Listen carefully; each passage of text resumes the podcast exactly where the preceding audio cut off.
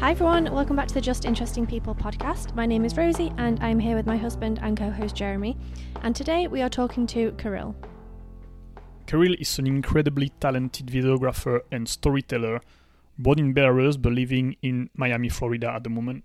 In this episode, we go through many things. We dive into his mindset. He's a very interesting guy with an incredible awareness and an incredible understanding about the world. He's both attracted by technology and spirituality, which usually conflicts and opposite each other. But through his businesses and passion, he's trying to bridge a gap between both areas. We also talk about his childhood in Belarus, his adaptation to the US when he moved there, going to college and stuff like that a very interesting episode diving into his very interesting mind, and we really hope you enjoy it.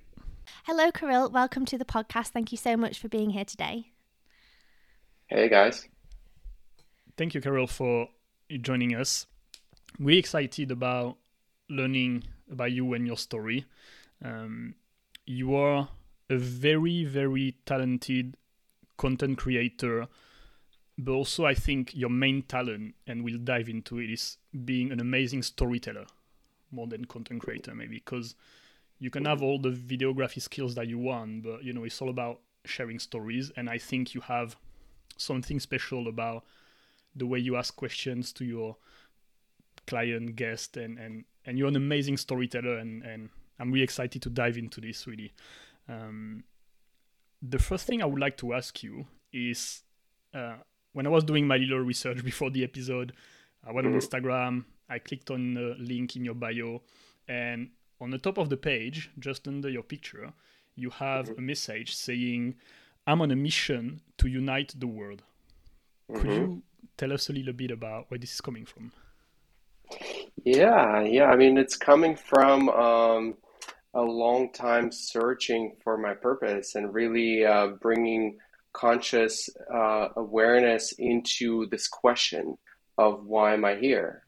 Um, mm-hmm. it was not clear for a really long time until at some point it finally started to make sense where uh, you start to realize uh, the, the path that you walked on thus far and um, all of the so basically it's like combining all of the experiences that you've had uh, and then trying to summarize it in in one word, and that word that came to me was unity.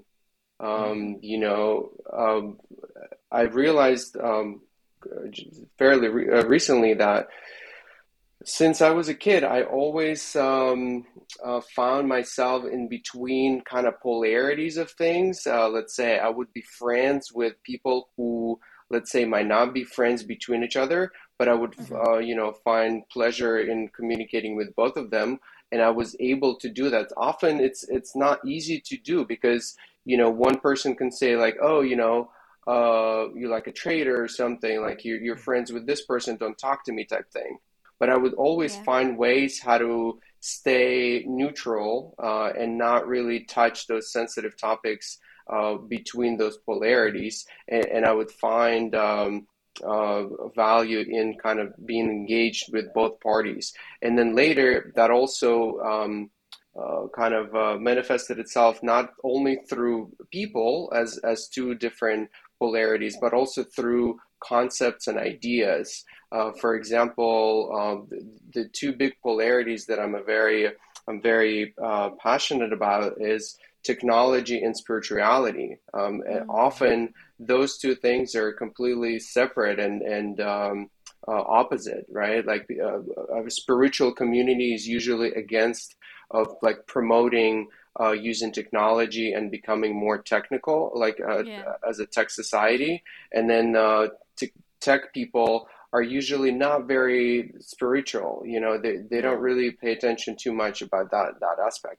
And so I find a lot of value in exploring both domains uh, in depth as, as far as I can see. And then I'm also very, and, and the most exciting part for me is to find the bridge. I basically work as a bridge uh, so that the concept of unity comes from me. Uh, serving as a bridge between the, those disconnected uh, polarities of things, right? And that creates one cohesive organism uh, that, mm. that is united, you know.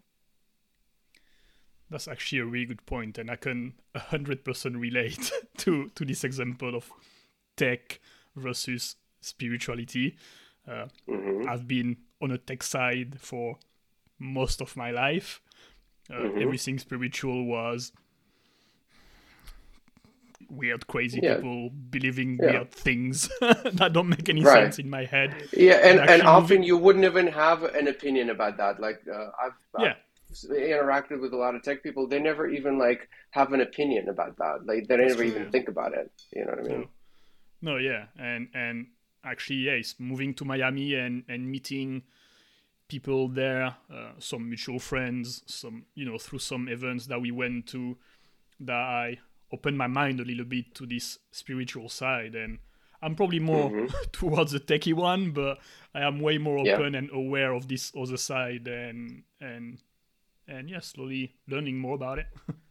yeah, you know, I think it's uh it's our responsibility for those who've uh, uh, kind of experienced both sides and have some overview of of those things is to find ways how to merge the two. I, I think ultimately uh, all of us have to serve a, a function of uniting as much as possible uh, things, people. Um, we are, uh, as looking at an evolutionary kind of uh, process, uh, in order for us to move to the next level of human evolution, I truly believe that uh, it's it's it's absolute requirement to first unite everyone, to first get everyone into a very uh, integrated, cohesive system uh, that um, that allows information flow freely. It's basically if you have an analogy of a body, a physical body, uh, we mm-hmm. have cells uh, that have no problem communicating with with each other. Uh, if there is some, let's say, uh, you know, a scar or something on the body, the, the entire body is aware of it. Uh, the the uh, immune system, the, the whole nervous system is communicating very uh, effectively uh, to mm. to be able to um, um, you know uh, distribute resources, a body resources, like the most effectively, right? And so I see the exact same analogy with with our Earth is this new organism that's that's been developing, and and in fact I see, I see the internet being the new, uh, neural network uh, that that uh, basically the communication network uh, between the nodes, between the uh, uh, the smallest, um, let's say like a cell. A human is like a cell, right? Yeah. Um, and so and so yeah, in order and so the next layer of evolution, I see it being as a one new global um, entity uh, that acts like uh, one organism. Uh, you know, and that's that's that's the vision that I have for it. Mm. This is very nice to hear in a world, especially at the moment, yeah.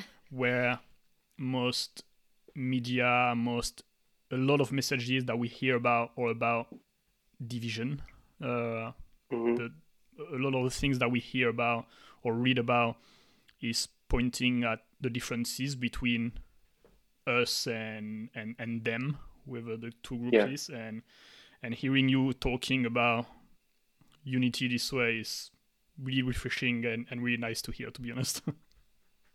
yeah, I mean, um, uh, you know, in process of evolution, in evolution, they're they're inherently um, mistakes that needs to be made right like uh, mm. yeah. we can't by, by, by basically making mistakes we're learning what serves us um, uh, the um, uh, mutation of the gene right it basically creates all kinds of permutation and, and variations of the of the gene mutation and then only the ones that you know sustainable will stay around the rest will just you know be uh, will disappear. And and I feel like uh, that's what we've been going through also. Uh, generally speaking, I think humanity is in a much better place, um, meaning uh, there's much less conflict uh, in a percentage. I mean, yes, we have a, some such much bigger population, so on the you know like one one to one basis, we probably do have a lot of types of conflicts. But then the percentage wise, it's certainly been decreasing, and there's certainly been more cohesiveness. And I think internet is playing a big role in uh, having that uh, more of a global mind. We're, we still have a long way to go, but it's certainly been the case. And so uh, I think it's just our job is to bring awareness into those areas that don't uh, clearly don't work. Those areas that separate humans, uh, let's say politics or media, mm-hmm. current media, that they all have um, um, uh, what's what's it called, um, like incentives or their, their own uh, agenda. Yeah, to mm. um, and so th- those are basically some externalities of uh, of a uh, kind of a consumerism uh, West, I mean, Western world ha- kind of embracing embracing that model the most. Uh, there are a lot of great positive things about capitalism, but there are also things like this. Uh, th- those are negative externalities that no one have accounted uh, for before we started like really going that route. And so it's it's responsibility of our generation to steer that ship, uh, and that ship has a lot of momentum and a lot of inertia uh, that we need to consistently pushing it into the direction that we think it needs to go. Because otherwise it's just going to go on its own. No one is in charge where that ship is going. There are some uh, players that think they have some control but but actually it's it's just one large uh, like like uh, unconscious uh, process that's just uh, moving into into the direction that no one ha- pre- have predicted, and, and so bringing more awareness into into where it's going uh, increases the chance the chances of us to uh, to stay around as human beings, right? Because if we don't, then we're going to just get extinct, and that's fine for the Earth. Uh, yeah. For for us, it's too bad, but we certainly don't want to go that route. Yeah. Yeah to dive into now your personal story. Yeah. Um, you now live in the US, but you were actually born in Belarus. Yeah. Uh, could you tell us about your origin country? Um, I don't know much, honestly, about Belarus. Rosie was saying that yeah. as well just before we started recording. Yeah. And yeah, so could you give us a little glimpse of how was your childhood yeah. over there? Yeah, I mean, uh, Belarus is a is a post-Soviet Union country. Um, it's basically after the Soviet Union collapsed, uh, is was one of the countries that separated from the Soviet Union in 1991. Uh, and uh, the childhood uh, basically was a pretty. Uh, I mean, when you're a child and when you're in it, you don't really know what to compare it with, especially when you didn't have internet or things like that. So you don't feel like oh you're struggling or uh, the life is terrible or something like that. Uh, but they're looking back, it was certainly a rough time for people of, of that time in that place. Uh, there was uh, enormous amount of shortage of of pretty much everything, food um, mainly, uh, where you know people had to have, have some kind of allowance uh, that the government would would give them to buy, let's say, certain amount of um, uh, produce, certain amount of, let's say, rice or like potatoes or something. And um, so I remember actually, um, I think you would like this story. Uh, where, when I was a kid, so they would basically have an allowance of depending on what it what it was. There was more shortage of some things than others. So let's say I don't, I don't exactly remember what was the most shortage of, but let's say um, in order to buy sugar, uh, uh, they would give you an allowance depending on how many people per family you would have. Mm. Let's, yeah. you know, um, and so I remember we were at a store and uh, waiting in line for something with my mom. And uh, that line was fairly short, shorter compared to this other line that was really long. And and from what I realized, um, we already at some point waited in that line for whatever they were trying to buy uh, like a few days before so we didn't have to buy that part thing and then we mm. we were just waiting for something else and there was this uh, str- uh, like late a stranger lady just came up to my mom and she was like can i borrow your son to buy basically a little bit more of that product whatever it was um, and and so you know, my mom, you know, with understanding, she was like, yeah, sure, like uh, you can, you can, you know. And so basically, I was like standing to this strange lady, stranger lady, uh, kind of like kind of confused of like, why am I doing this? Like, how come my mm. mom gave me away to this, even though my mom's standing over there, yeah, uh, like right next to me, and then now I have to wait in line with this lady. Um, like it was completely confusing to me. Um, but that that was kind of the, um, uh, I mean, that just gives you a good glimpse of uh, the type of reality we were living. And most people uh, would have, even though we lived in the apartment in the city, uh, all people would have a piece of land somewhere nearby where they would grow their own food because they couldn't afford mm. not not only could they afford, but there was just a shortage of food uh, even to buy, right? And so um, growing up, I would basically um, uh, be, always helping my parents to go over the weekend because during the week they would work a lot and then um, um, over the weekend or after work sometimes uh, you would go and uh, uh work on the land uh, to like make sure your your grow, uh, your food is growing to water it or to like irrigate I don't know like irrigate it um, and stuff and that's why farming for me to be honest is something um, uh, non-desirable. Uh, like I, I, don't, I, I was always repelled by uh, that type of uh, like work because it would yeah. take away some of my freedom. So imagine I'm in school like during the week, and then I want to go hang out with my friends over the weekend, but I have to like go and have my parents type thing. Mm. Um, and so I, I, you know, I've certainly, I certainly know a, a, great deal about how, like how to grow stuff. But uh, since since my childhood, I never wanted to even get close to to that thing. You know. That's really interesting you say that. Uh, sorry, because yeah. it's that show I saw about perspective because um, I spent a lot of time in the garden with my grandparents, but that was my leisure mm. time. That was my afternoon when mm-hmm. you were at school. I was just hanging out yeah. with my grandparents, and he was there, and yeah. it was just the happy place where I was just playing and it eating a sandwich. And, was it? No, yeah, and it's no, but it's interesting yeah. how the the same activity, uh, yeah. you know, as an adult now is bringing a totally different vibe and energy to you just because of the different perspective that we had exactly. At this time uh, it's really interesting. Exactly. Mm. Yeah, really, uh, your perspective really defines your um, experience. Yeah. Mm. What about in terms For of sure. schooling? I have no idea about if schools are good in Belarus. Did you learn English there, or did you learn English afterwards? Like anything yeah, about education uh, there? I don't know anything. Sure. You know, I think education there is pretty solid, especially. Um, uh, things like mathematics or physics or science, like sciences, are really mm-hmm. strong because mm. you know I, I, I was studying here after, and I I would uh, realize that the level of education.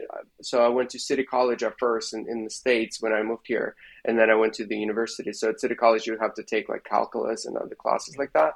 Uh, and uh, for me, they were just like so easy. Like it was just uh, um, I didn't have to even do like homework really. Like it was just uh, straightforward, and I saw how much people were kind of struggling with with, with those sciences. Uh, English wise, though, um, I definitely didn't have much experience and much practice. In fact, I feel like my English teacher um, kind of almost like gave up on my ability to learn the language. I was a hmm. fairly slow um, so I was actually a very slow student. I was one of the slowest reader. Like I could read very, very slowly. And um, so things like uh, literature and history, where you had to read a lot, I was just, I was really not good at those mm. subjects. Uh, but things like mathematics, where you don't really have to read, it, it was just like a slow thinking to get to the right um, uh, thing. It was um, yeah. I, I, was I was excelling in those in those things. But generally speaking, I think um, education there is is really good, like world class, I would say. I mean, certainly um, uh, some of the uh, topics and subjects are outdated um, and maybe not as relevant, uh, but mm. the in but level of like um, discipline and level of uh, preparation, like basically they have a good system to uh, exercise your your mind. Uh, yeah. It would be helpful to also uh, not just use old school uh, information uh, to exercise your mind with, uh, but at least uh, you know they, they, certainly give. And also, um, the system basically, I don't know if forcing the right word, but it's basically. Um, I guess for the better word, I'm I, I, I, can't come up with a better word. It's forcing pretty much everyone to stay uh, above a certain threshold. Uh, mm. If you uh, if you um, struggling with something, um, you are not like directly somebody going to go and tell you, but the way the system work like organized that you're you're almost like forced to um, to get much better at whatever you like struggling with. Uh, to to uh, to get like a, a, decent uh, to a decent level. In America, for example, I, I didn't feel I didn't feel that um, incentive by the system. Like if you're doing great, uh, I mean, yeah. So it's it's easier to stay behind in the states, for example. Yeah. It's easier to just get lost and be forgotten. Uh, in Belarus, I think it's uh, the communistic mentality where everyone is kind of together. There's certainly benefits of um, of of uh, socialistic society. Uh, in fact, I feel like the the future society is going to be more um, uh, socialistic, including is that if that's even a word, socialistic. Mm. Is that a word? Uh, Sounds right. I know what you mean. Yeah. I, I, don't know to be honest. yeah, I would say it. yeah, yeah. So we just have to modify that that version of it and incorporate uh, more modern uh, democratic ways of interacting, and uh, and also incorporating technology. And uh, in communism, it didn't work because uh, the information was just trickling down from the top. Uh, and then you know you can't really control you can't really make that work uh, because you don't really know what happens on the ground but mm. once you organize yourself in like small communities uh, and there's a free flow of information um, then that system i believe could could potentially work mm. So, what gave you the opportunity, and also where did the motivation come from to move to the US and to San Francisco? Yeah, um, yeah. At some point, uh, I got introduced to this uh, organ, uh, like European student organization, um, which actually was founded in France. Um, it's called AEGEE.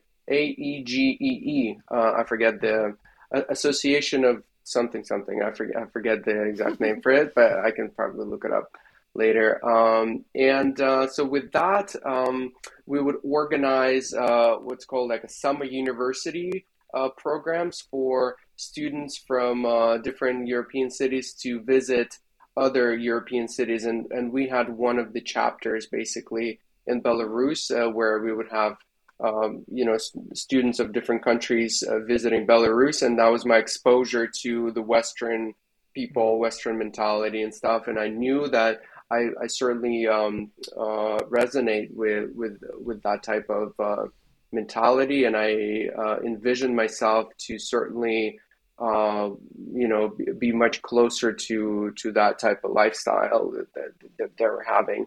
And I knew that uh, Belarus is not the place where I want to spend the rest of my life, basically. And then uh, l- later, at some point, I had a, an opportunity. First, actually, I, I had an opportunity to move to England, um, and, and, so I, s- I stayed there for just a summer um, before coming to the states. I was kind of like testing things out and see where would I like to uh, grow my roots and stuff. And then um, that um, I had a certain kind of uh, ex- uh, feelings about not pursuing England. I, I, I didn't actually fe- uh, I didn't feel welcomed as an immigrant as as the person that comes uh, to compete uh, for labor on their market because um, I mean um, yeah so they basically uh, I, I really felt like they are what's the word prioritizing uh, their own, which makes sense. You know, mm-hmm. uh, America is just a completely different story. Uh, everyone is an immigrant that has a different, very different history. And then here, uh, they don't really care where you're from. Uh, they care about uh, how much you, you get to contribute to whatever everyone is doing. Um, and so I really resonated with that type of way of, of, of, you know, doing things. Um, and yeah, it's interesting to hear that from like a foreigner's perspective because there is that thing in England about the Polish coming over and stealing all our jobs. Like there's that like yeah. you hear about it and then actually to hear it from your side, like that you felt that as well. I know you're not mm-hmm. Polish, but the same sort of sentiment and feeling. And I'm really sorry that my country did does that and did that. No, yeah, yeah, no. It's a shame, it, isn't it? No, that... but look, no one, no one, uh, no one is guilty for it. To to be honest, it's just no, uh, it's... if if you look at it from a macro perspective, a country is like its own um, organism, right? Uh, it's a it's it's a it's a conceptual like organism that just it's like a hive uh, that mm. has its own uh, uh, patterns of behavior uh, mm. and it has its own interests. Um, and humans are just playing the the part, like they're they're just part of that collective mind in a way. Um, yeah, and so he, all humans are, you know, I I have no doubt that without traumas and, and without um, like sufferings that people go through, everyone is a really good person. Uh, mm, it's it's yeah. just those uh, harmful experiences that sometimes um, uh, kind of um, um, what's the word like they um, uh, almost like pollute someone's mind or a, d- mm-hmm. delusion people are becoming de- uh, delusional about the reality once they go through a particular experience they think that reality works this way if for mm-hmm. example somebody grew up in a in a in a in an environment with a lot of uh, suffering or a lot of violence or something like that they just embrace that type of uh, reality and think that that's the only version of it um, yeah. but but ultimately they're just um, like a reflection of the experiences that they went through. So yeah, there's absolutely no. I, I know that everyone is doing their best at whatever their like opportunities that they've been pre- yeah. presented. Uh, even if somebody consciously, let's say, they realize that it's it's a shitty thing to do to uh, push away immigrants, and they do it, I think they do it for uh, unconscious reasons, like some kind of fear, uh, underlying uh, limited beliefs of some sort. Um, yeah. And and and, th- and that's not. I, I don't necessarily. Um, I don't necessarily uh, say that those parts is really them. You know, it was mm. like almost like inherited. Uh, what's really them is is the, that conscious part of them. You yeah. That's yeah. a very mature and um, it's a nice way of looking at it basically. Yeah. it's a nice way to see people and to understand that it's not them that's doing these things. It's kind of unconscious things that have happened that makes people react certain ways to certain people and situations and yeah. very understanding that's the word understanding. Yeah, yeah it's it's uh, it's much easier to live your life uh, with that type of mentality i've noticed uh, from my personal experience um, you know, everything, knowing that everyone is doing their best at every moment in time, no, uh, considering that everyone is carrying uh, some amount of weight uh, that's yeah. rooted in their, you know, childhood trauma or uh, some kind of uh, cultural traumas or, you know, um, li- limited beliefs of some sort. Uh, considering that, uh, we are doing our best with what we've got, basically, with the, the level of awareness that we have. Um, yeah, so that just gives you more compassion. And, and that's a mental tool uh, that I promote uh, because that promotes more unity, right? Like when, when you know that everyone is doing their best, um, you, you, you understand them much more, and, and there's more connection that's been created uh, in, in, as a result. It's also healthy for you and your mental health if you're not carrying around anger and hatred and things for other yeah. people who have maybe done you wrong. If you just f- yeah. forgive them and whatever it's. Anyway, coming yes. back to you again. Sorry. So, yeah. how old were you when you moved to the states? Yeah, I was 21. I was 21 okay. years old. It was 2008. Uh, I am 33, 34. I forget. Uh, 80, 87. I was born in 87. How, how old is that? Is that? well, how old are you then? 34 here we go 34 yeah yeah, yeah. Uh, you know yeah the number now i mean i'll probably remember when i turned 40 um, like somewhere in between it's kind of like eh, whatever. Uh, it really doesn't matter though does it? It's just yeah. like they say it's just a number. Yeah I, am I'm, I'm more uh, defining myself by how close i am to uh, that perfect uh, kind of vision of uh, how i would like to live my life. Um, th- that's more valuable for me to kind of just see myself on that on that path.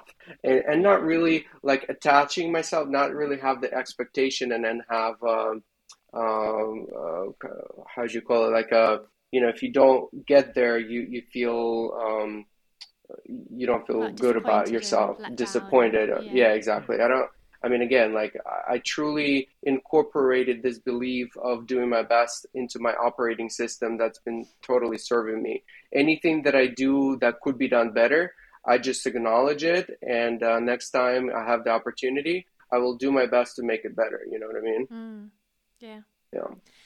How was it moving from Belarus to the States, like in terms of culture, food, um, people, mindset, everything? What was what were the kind of main differences yeah. that you found?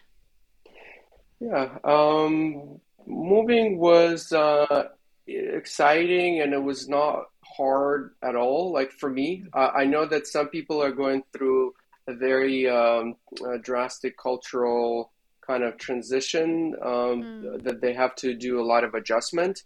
I feel like uh, uh, being part of that organization that I mentioned earlier uh, helped me to really already prepare myself for um, a different way of thinking. Because uh, not only did I organize um, some of those summer universities in Belarus, I had an opportunity to travel a few times in in in in, in um, different like Netherlands. I was in the Netherlands and Turkey, and uh, uh, there was another something. So basically, I had uh, more exposure to, um, in in some years uh, yeah. to that mentality, and uh, that also helped me to um, practice speaking. even though my English was pretty poor, uh, I was already able to like explain myself. I wasn't afraid to like go, go out there and to try to like communicate something. So that uh, I certainly had an advantage, like comparing to some of my peers who uh, went through a similar transition, moving from Belarus to the states. Uh, it was um, it was a little harder for for some to kind of get used to a, a completely new way of, of living your life. Um, mm. So so yeah, you know, for for me it was a fairly easy transition, and uh, I was uh, I had no problem doing whatever it takes to um, to get to where I want to go. So, for example, my first job was a dishwasher, you know, at a restaurant, and I totally didn't feel bad for myself to like mm. start from like the bottom of uh, of the of the ladder. Um, I knew that it's a temporary tra- transitional stage uh, that I'm gonna pass uh, fairly quickly, and that's exactly what happened. You know, I started uh, then at the same restaurant helping um, cook uh, to like prep vegetables. Uh, so I was a prep cook for a few months, and then uh, after that, or actually for like a month, because basically my American story started from North Carolina, this small little town called Kill Devil Hills in in Outer Banks in North Carolina. And uh, so yeah that's how i started working as a dishwasher. And then a month later i was promoted to a prep cook um, and then i was like learning as far as i could as i could working overtime and just uh, uh, absorbing all of the american experience. It was just fun for me actually. I didn't really feel mm-hmm. like i'm like overworked even even though i was like working crazy hours and i had to bike to work for like 30 minutes and stuff uh, it was it was still a really fun, great experience for me. And then uh, the last month, I was actually on the line making dishes with the chef, uh, so that was kind of cool. And then uh, after that, I decided to um, try something different because it was a small little town, uh, like a tourist town, and kind of in the middle of nowhere. During especially during winter, there's nothing yeah. Uh, to do there because um, it's colder and no tourists are there, no work. No, not much work is there basically, and um, I decided to move to San Francisco because I had another friend of mine who was living there already from my hometown, uh, who helped me out with just finding uh, cheap rent and then uh, kind of direct me like where to look for jobs and stuff. Um, and so that that was uh, that's how I uh, moved to the states and then or moved to San Francisco Bay Area and then. Um, uh, and then basically started working at this restaurant also because I already had experience working at a restaurant, you know, I had to like exaggerate a little bit. It's instead of um, a one month working as a as a you know a chef or whatever. Uh, I had to like exaggerate it by a factor of 10 maybe.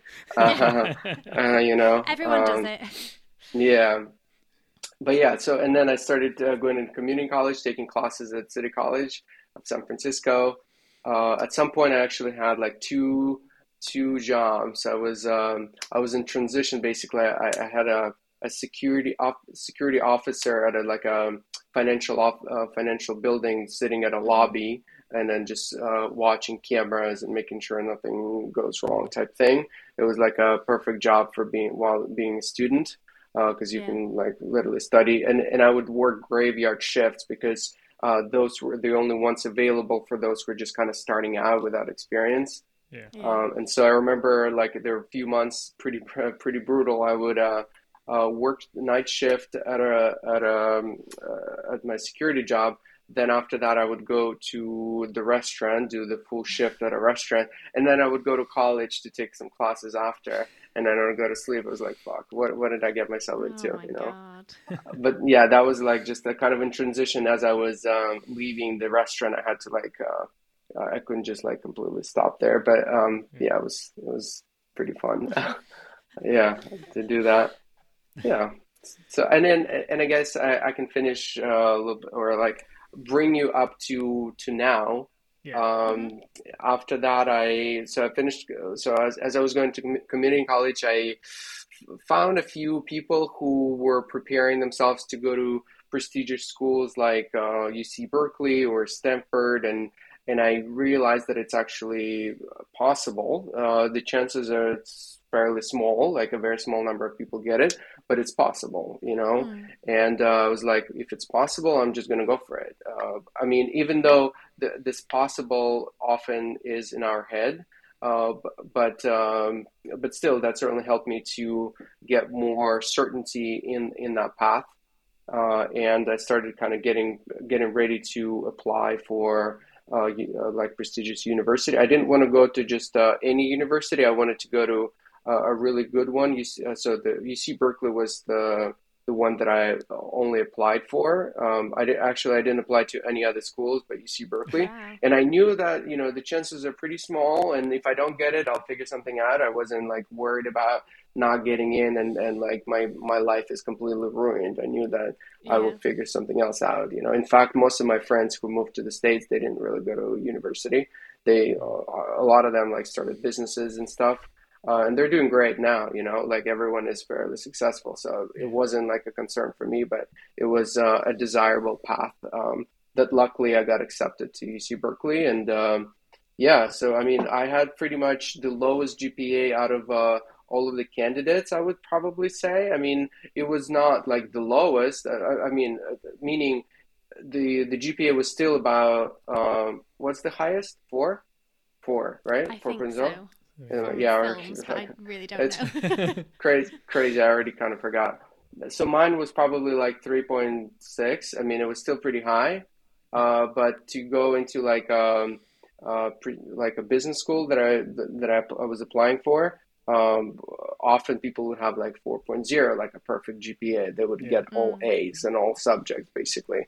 But what helped me out a lot is um, is the uh, my story. My uh, basically part of uh, GPA is one of the variables they, they consider to to accept you to the university. But then your mm. personal story, your con- contribution to community, uh, there are different very other factors that uh, play a role into the acceptance uh, rates and stuff. Um, yeah, so I, I got accepted, and then uh, after that, uh, so that was a great experience. Also going through American school and really understanding the culture from within. I think going yeah. through school in general in any country gives you a different, a, a much deeper understanding of culture. You know. Mm. And what did you yeah, study like there? Business. I studied business. Yeah. Okay.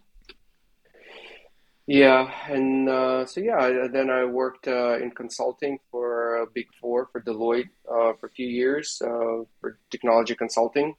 Um, that was also a really cool experience where I would travel to different cool places, and then um, uh, did a little bit of uh, international uh, travel also. Like one experience that was kind of cool, they flew me to um, Barcelona for this um, IoT Internet of Things conference uh, like business class and like staying in nice hotels and uh, nice. and that wasn't even like work work. It was um, I was basically part of this uh, new emerging uh, team that was focusing on IoT solutions, and um, we were basically just educating ourselves and, and building the capability from ground up and I was one of the uh, people that they were training uh, to like expand their um, expand their practice.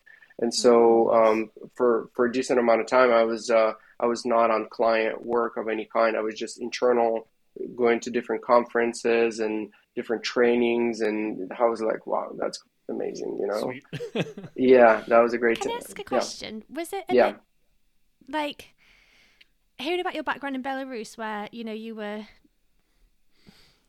temporarily given to another woman so that she could get enough food and mm-hmm. having those struggles to then flying yeah. business class yeah, across right? the world to Barcelona like that must have been a bit of a like wow moment right because yeah yeah I mean as it hap- uh, happens uh, sometimes right in the uh, moment you might forget to kind of remind yourself but I yeah. remind myself quite often uh, about like you know everything that I've been able to uh, experience thus far. Um, uh, yeah, it's been it's been an amazing ride, and, and it's actually given me a lot of. Uh, I, I think it's it's such an advantage that I've uh, grew up in in you know kind of not so favorable environment. I was able to uh, grow from that. Like nothing, uh, any kind of challenge for me is not really a big deal. You know what I mean? Like mm-hmm. it's yeah. something that I just have to resolve. Like it's it's just another little thing that it yeah it's it's not a big deal basically. Yeah. Mm.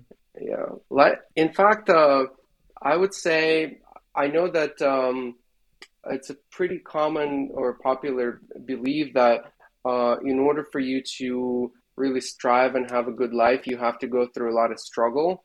Um, mm that hasn't been my case in like my my experience in life to be honest. Uh, yes i went through i mean even like experiences that, that i mentioned to you about like working two two jobs and going to school and stuff. Even in those moments i didn't feel like i'm struggling. I was just like yeah that's something i have to do. Uh, no yeah. problems and i would still like go out and stuff uh, when i could um, uh, so so for me um, it, has been a, a very pleasant and fun ride. I mean, certainly there are bumps along the way, uh, but but uh, but yeah, it's um, it hasn't been like I don't really have anxiety. I don't have any like suffering of any kind. Like I I get uh, um, maybe sad once in a while, but I never really get depressed. You know, mm-hmm. like I don't. I, in fact, I've never experienced depression. Uh, I never experienced uh, uh, a moody. Uh, um, the, I think the most challenging, in fact, uh, mental um, space that I went through was during my transition from corporate into running my own business. It was like a lot of uncertainty and the yeah. the uh, financial uncertainty uh, that certainly was giving me a lot of uh, kind of uh, you know wor- worries and my heart like I, I wasn't in a in a kind of open hearted hearted space for like some months basically to while I was figuring it out.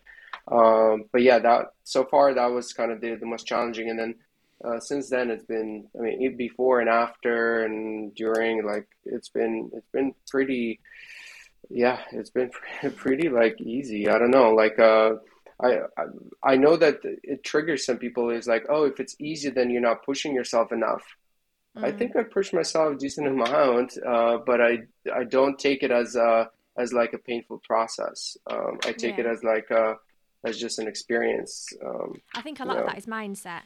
You know, you could you could have been like, oh my god, I had to work two jobs and be a student and I didn't sleep. And, right. You know, poor sure. me, this happened, that happened.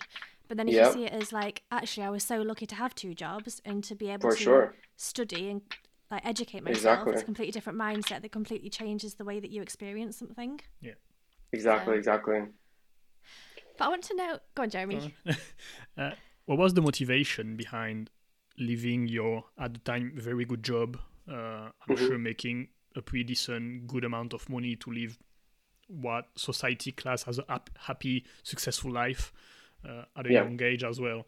Um, what was the motivation behind i'm going to leave this behind to actually pursue yeah. something else yeah that's just uh, i was just taking on uh, a new challenge for myself i knew that uh, there's more to life than uh, a safe predictable path in a um, uh, in a western developed country i mean mm. that is a very desirable place for major i mean a lot of people in the world. Like everyone would give up everything to have that type of experience.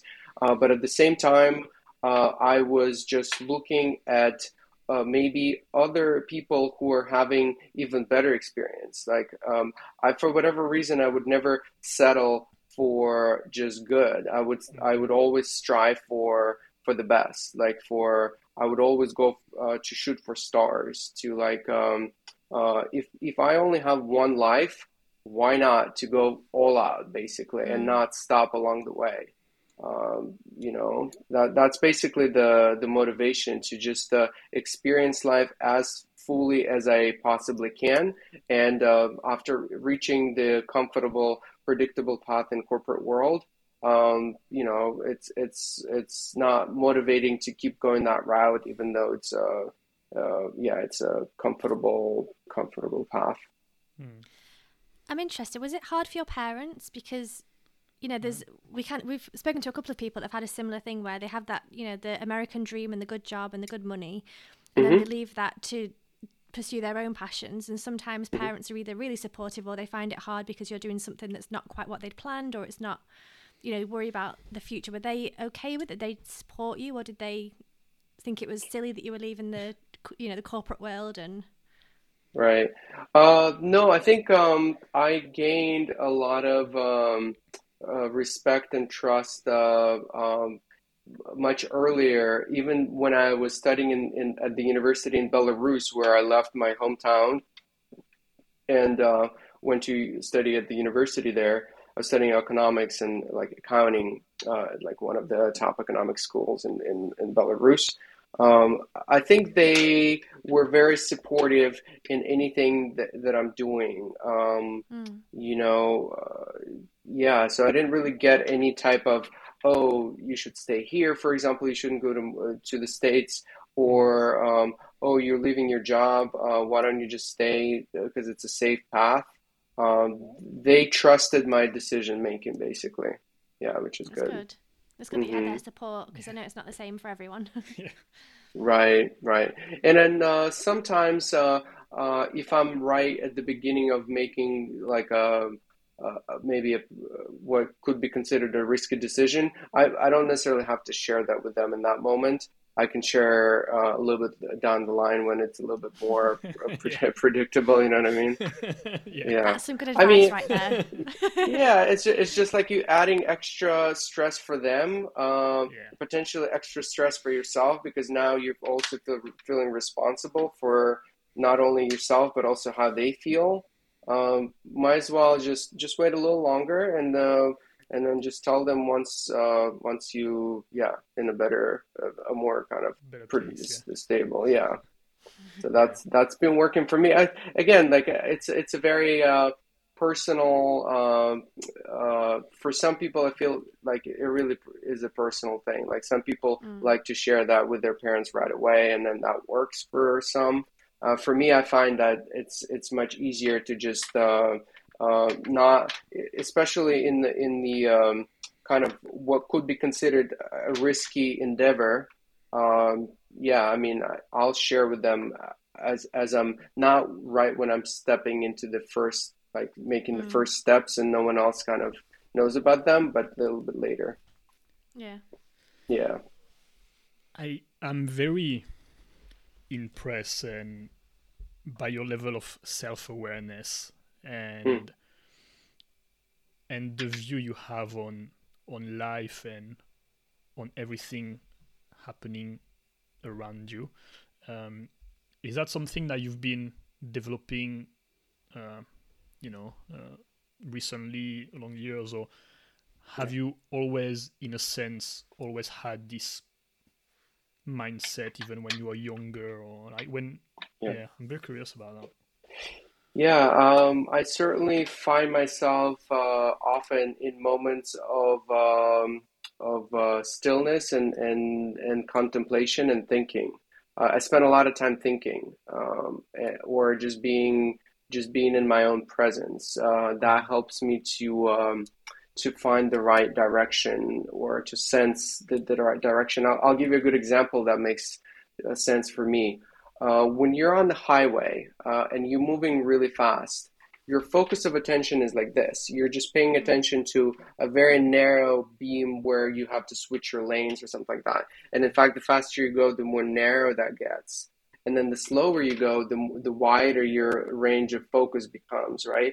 And then when you stop, uh, hopefully not on the highway, just generally speaking, when you stop, then you have an opportunity to look 360 and you have an opportunity to assess all of the directions that you can go in 360, right? Uh, and so, uh, giving yourself the time for stillness, uh, time to reassess uh, where you are, even though you know you might have set your mind on like going to to go to that goal. Uh, you have to always adapt to new uh, new information, basically. we always get, you know, the, the world is not static; it's always changing, and so we have to always be on the lookout for uh, opportunities to adapt. Um, and so I feel like um, uh, I'm I've been really good at uh, adapting. Like I'm a fairly very well adapted person. You know, mm-hmm. adaptable. Yeah. So as I mentioned at the beginning, uh, I would define you as a storyteller. If anyone asks me like what mm. Carol does, that's what I would say. yeah. Um, you have a company called 22 Stories, and mm-hmm. you share stories through this business. Um, mm-hmm. But I'm curious, how would you define what you do now and your business and yeah, what you yeah. do? Yeah, you know, actually, the 22 Stories is more of a passion project uh, that I'm running. The, the company that the the actual business that I that I run is called 22 Portraits, uh, which is also has this 22 theme and they're interrelated, connected. Um, and in fact, uh, uh, last uh, end of last year, I also started a new company with a partner, uh, which is called Capsule.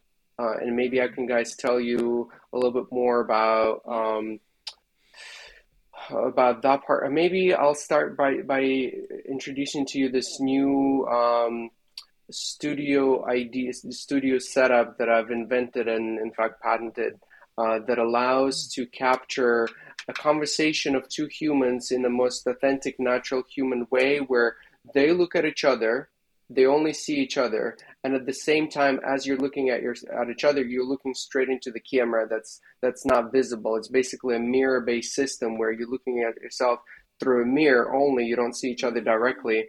Uh, and then behind that mirror is like a double-sided mirror. There are two cameras pointing at two subjects that sit at like a 90 degree angle, basically. Um, and so I built a whole studio around this uh, this concept, and then uh, so I've been recording um, different types of uh, conversation, and then creating uh, what I call video portraits for uh, people who would like to tell this uh, the story of who they are, what they do, and why they do it in a very authentic, open, human way. Where you know um, I guide them, I, I, I give them questions, I create safe space for them to really feel natural, and it's certainly a big component like myself or someone like me is a is a um, an important component that makes the whole system work. Uh, because yeah, sure. if you don't have that person that can create that space to who, who can receive, even that mirror based system is not going to help you that much. You have to have um, that level of presence, that level of curiosity to ask really good questions and, and make them feel uh, understood or feel them uh, being seen and things like that. And so, um, so this new company that we started, it's called Capsule. Uh, we're utilizing this uh, innovative uh, way of capturing conversations uh, to help families to encapsulate their loved ones, uh, starting with their uh, kind of a more urgent members that needs to be encapsulated in this beautiful way, starting with grandparents and people with terminal illnesses to uh, really help them tell their story of who they are, what type of experiences they've had.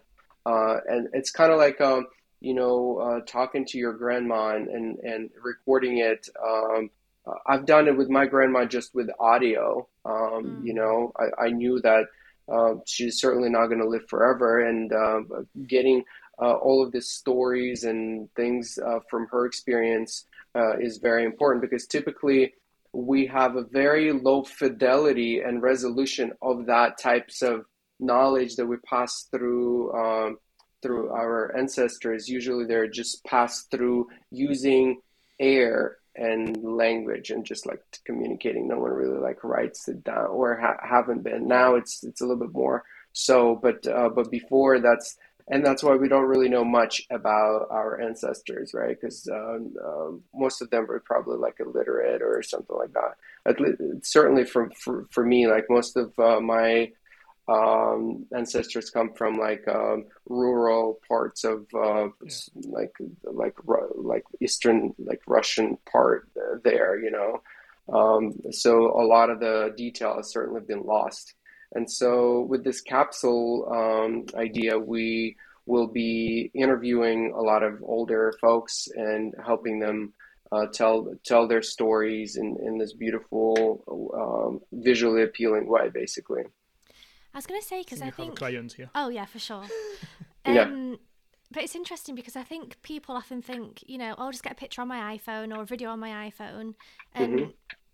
I was in the photography world and it was the same. It was mm-hmm. like, why would you pay a photographer when you can just take an iPhone picture? But right. the quality, and especially with video, asking certain questions and like the way that you film the content, but also how you edit the content, because mm-hmm. you don't just have one camera pointing at the person, you have maybe two or 3 mm-hmm. different angles.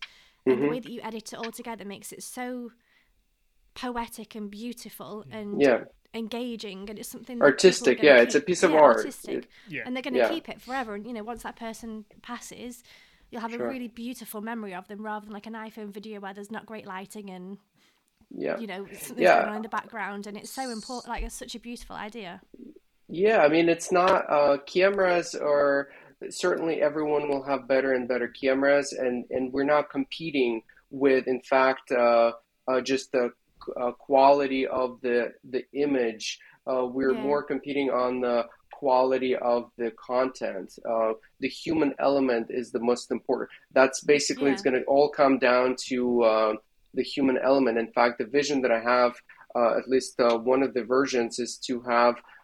Instead of even going to the studio, we will all at some point have some kind of device around us that can capture our 3D representation of us as if like an avatar, a photorealistic avatar that could be transplanted and placed in anywhere else in the in the world, and you can have like a hologram of mm. another person that's that's sitting right next to you, and you can't tell visually the difference between the real one and the the holographic one. Uh, at, at, that, at that point, uh, you know, you, you can't really compete with quality. Like mm. the, the, companies like Google and Apple will be working on those types of technologies. We we're more focusing on the the, the human element, yeah. uh, bringing the the right people who can create space like safe spaces, who can ask good questions, who can um, more of like a, a, coaches type, like those who understand human psychology and. Uh, um, you know th- those qualities yeah, you. I really want to acknowledge that because I think you have a real talent to ask mm. questions and good questions, and the way you yeah. ask them, uh, mm. I think is it's just something that you have honestly, and there's yeah. only one you on the planet, and mm-hmm. and I think yeah, this is the magic ingredient in your in your yeah. in your company. It's not the cameras. It's not. I mean, the system is amazing, but right. you are exactly. the key to this system. I think. Yeah. I believe that. Or, or, or I mean, um, I I'm I'm just starting it as myself, but uh, let's say my business partner, he's in fact the one who is interviewing all of the grandparents because uh, he is a professional coach. He he trained coaches.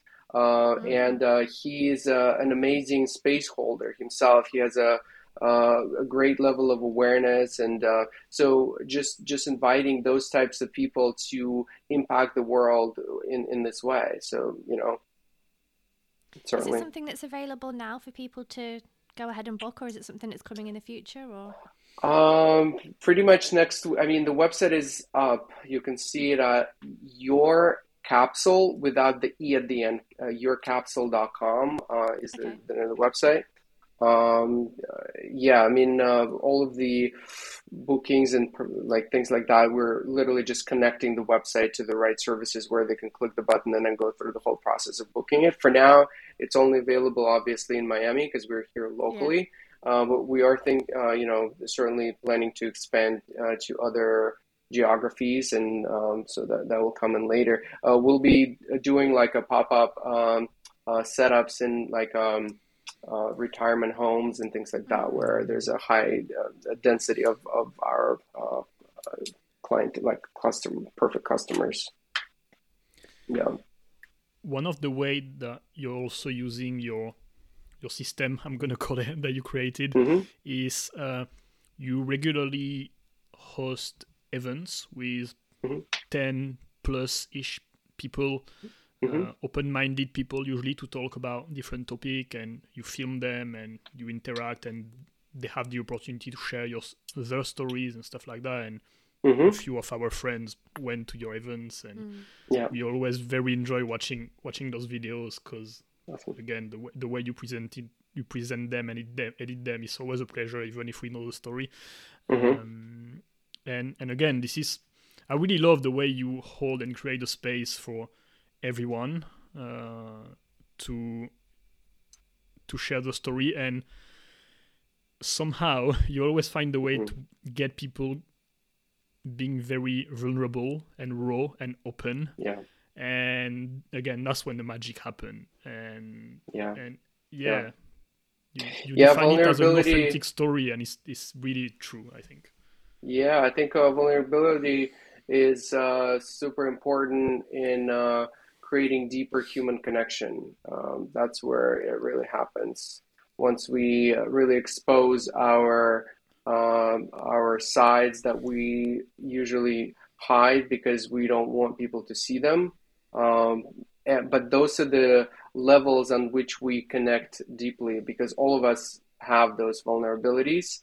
Uh, and until we really expose them and show show people our true humanness, uh, it's it's harder to um, to deeply connect and really understand that we are here on this journey together and we're all going through things, uh, challenging things, and we should support each other and you know uh, help each other in, in any way we can. I'm I'm I'm gonna throw a big cliche here, and yeah. I really don't mean to offend anyone stuff, but mm-hmm. um, mm-hmm. it's a question that came into my mind. Is I have, I'm going to speak about myself, I have this cliche of, you know, um, people coming from Eastern Europe, uh, mm-hmm. Russia, or Eastern country, having the reputation of being quite cold mm-hmm. people.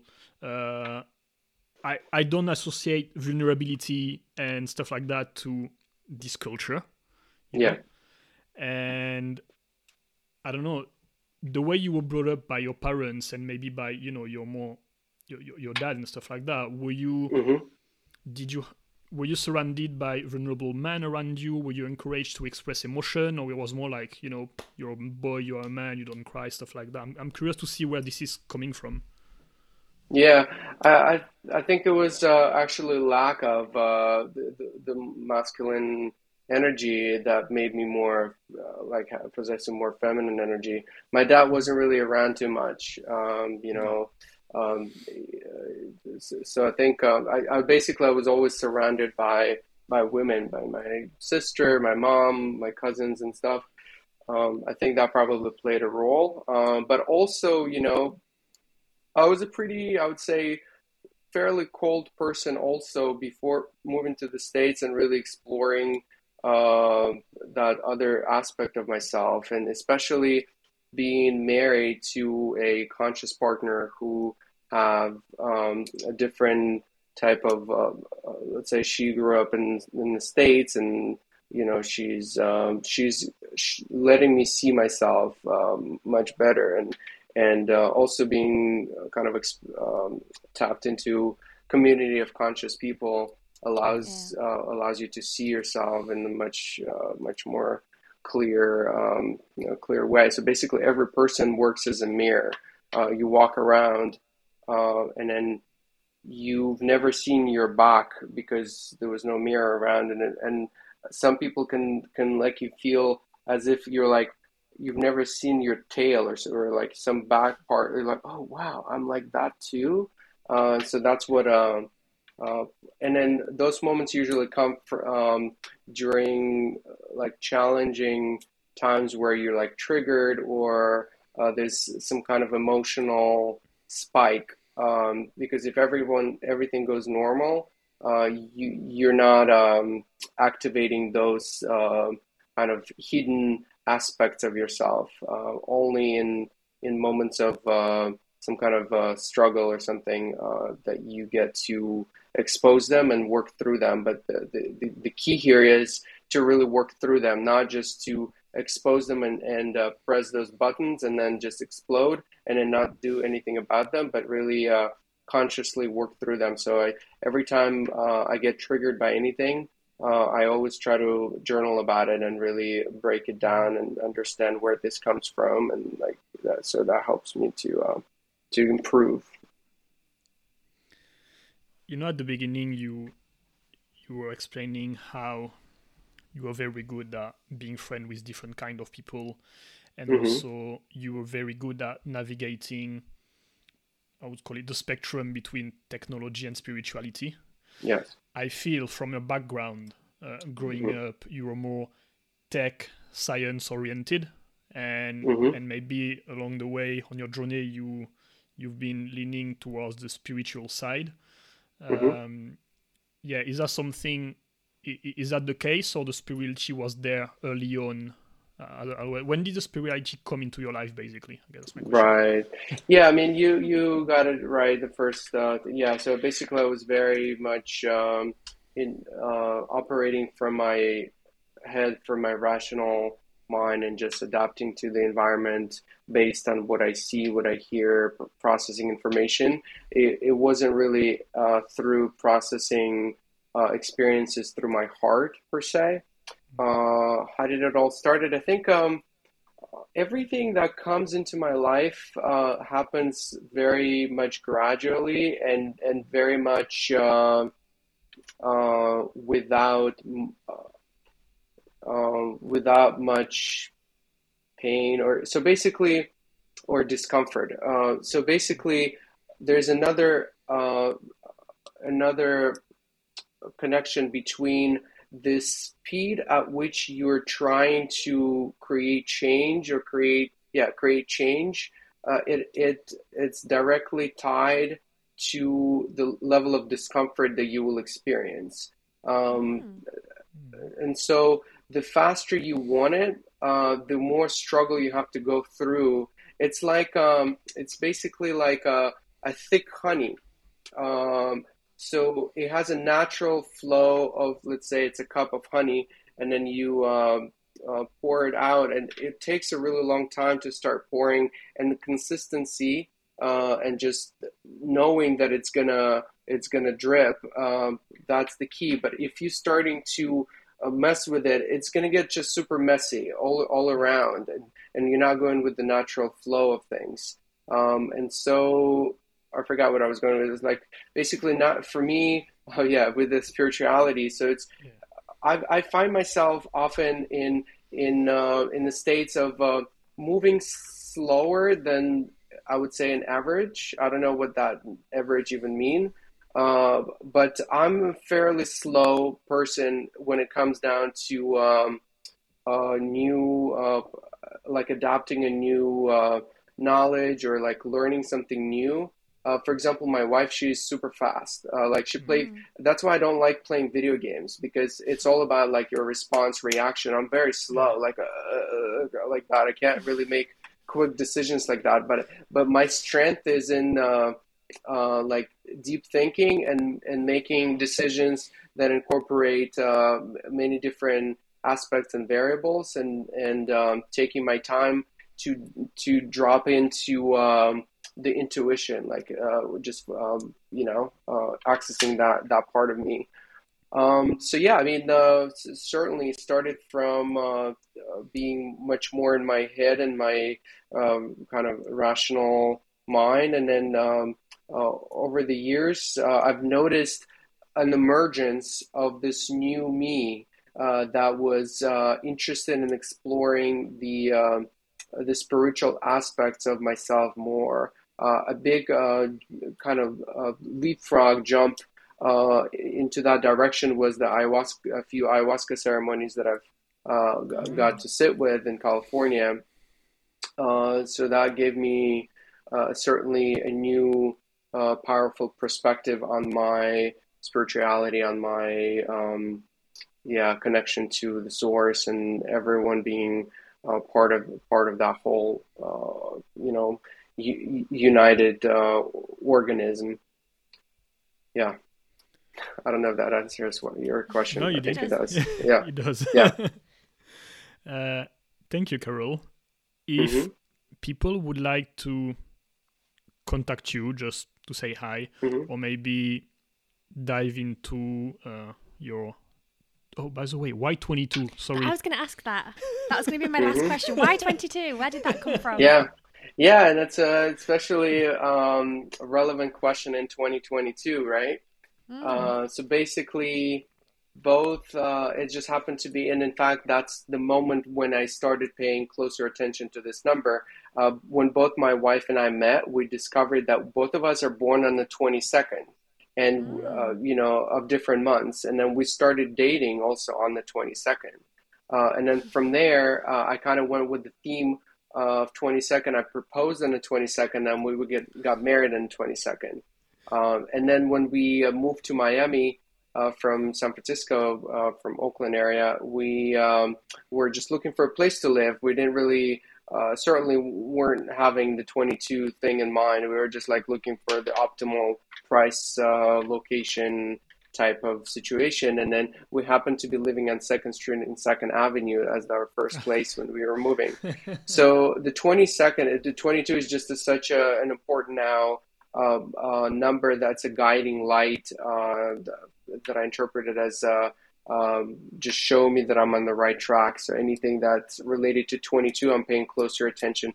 Uh, often when people mention 22, I was like, okay, I need to pay attention to what, whatever they're they're saying, um, and that's why 22 stories, 22 portraits uh, all, all of the i have a bunch of other domain names uh, registered with 22 to kind of see what maybe at some point i'll do some other projects uh, related to 22 and then yeah this year is, is certainly our year for sure did you do something special on the 22nd of february 2022 this year yeah yeah we um, uh, my wife and i took a day a day off and then we did a little microdosing and we went to the zoo ah that nice. was a cool experience. Yeah, it was uh, just a really nice, pleasant day, spending together, enjoying enjoying each other, enjoying the nature, uh, things like that, biking around. Yeah, it was great. Yeah, good. Mm-hmm. So I will make sure to link all your different Instagrams and stories and websites stories in the sure. description and show notes so people can see your work and, and reach out to you and and also I will personally check out the, the capsule that I haven't seen yet. Mm-hmm. Yeah, it's great in here. I've got one last question. Question we ask everyone, and mm-hmm. I'm gonna tweak it a little bit this time because of what you do. Usually, we ask uh, mm-hmm. Our classic question is if you could have a conversation with anyone, mm-hmm. dead or alive, mm-hmm. that you think is the most interesting person, who would you yeah. pick and why? But yeah. with you, I would tweak it into who would be the most interesting person you would love to ha- to have in your studio yeah, yeah, I, I, I have a clear answer. Um, Terence McKenna is that person. If you haven't heard of Terence McKenna, um, definitely check check him out. So he basically he was this uh, ethnobotanist um, uh, intellectual uh, in 80s uh, or 90s. I think he he died in 90s or something.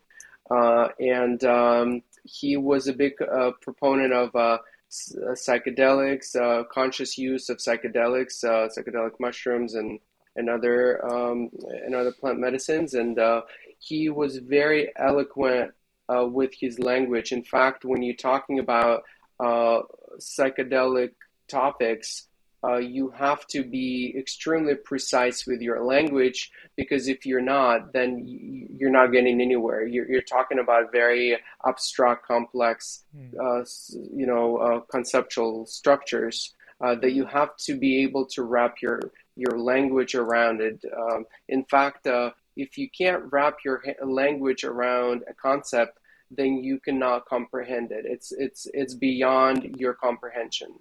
Um, mm-hmm. And so he was extremely uh, good with uh, with his ability to communicate and wrap his language around uh, complex ideas and concepts. Mm. Yeah. Never heard that one before. No, thank you. It's interesting when we ask yeah. this because we always get different people every time. Yeah, yeah for sure. Yeah. Uh, I've listened to hundreds of hours of his lectures. Uh, it, hmm. his um, his uh, view ideas and views are certainly influencing the way um, I think and the way I communicate hmm. with others for sure. Mm. Yeah, and he was uh, he was certainly a, big a big uh, proponent of also uh, technology and spirituality. Actually, he um, uh, I hmm. think that's one of the also main reasons why I resonate with everything that he's saying. He's a very kind of um, uh, um, or like a cohesive like so basically combining all of the things and not really disregarding any of them yeah mm. Mm. Mm-hmm. well we'll have to have a look out, yeah yeah. Sounds... yeah yeah sounds interesting thank you so much for spending this time to talk to us and to share your story and to get to know you more um it's been brilliant thank you so much for taking the time yeah thanks thank guys. you once again and thank you everyone for listening and watching this episode we hope you enjoyed it we hope you found value into it, and we'll see you next Wednesday with a brand new episode as usual. Bye. Bye.